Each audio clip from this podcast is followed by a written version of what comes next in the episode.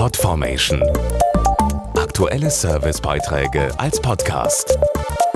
Regelmäßige Infos und Tipps aus den Bereichen Gesundheit und Ernährung.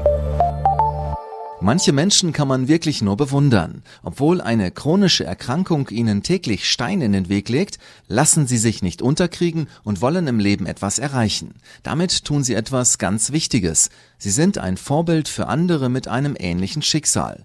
Weil so viel Lebensmut belohnt werden muss, bekommen jetzt zwölf junge Menschen ein außergewöhnliches Stipendium. Rund 320.000 Menschen in Deutschland leiden an sogenannten chronisch entzündlichen Darmerkrankungen, die die Lebensqualität massiv einschränken und Auswirkungen auf Beruf und Freizeit haben. Dazu Privatdozentin Dr. Tanja Kübacher, Vorsitzende der Stiftung Darmerkrankungen. Morbus Crohn und Colitis ulcerosa sind Erkrankungen, die junge Menschen bereits im Kindesalter betreffen können. Es kommt zu schweren Durchfällen, krampfartigen Bauchschmerzen. Es ist, so muss man sich das Bild vorstellen, als ob ein Vulkan im Innersten tobt. Erlebt hat das zum Beispiel die 32-jährige Marie. Für die Sozialpädagogin war es früher fast unmöglich, ihren Beruf auszuüben. Der Stress im Job löste immer neue Krankheitsschübe aus. Hilfe bekommt sie jetzt von der Stiftung. Mit einem Stipendium kann sich die junge Mutter einen beruflichen Traum erfüllen. Mir ist es wichtig, mich von meiner Krankheit nicht unterkriegen zu lassen, ein möglichst normales Leben zu leben und meine Ziele zu erreichen. Und ich lerne jetzt, wie Tiere im Bereich der Pädagogik und Therapie helfen können, zum Beispiel in Kindergärten oder Altenheimen. Bis zu 10.000 Euro hat jeder Stipendiat zur Verfügung.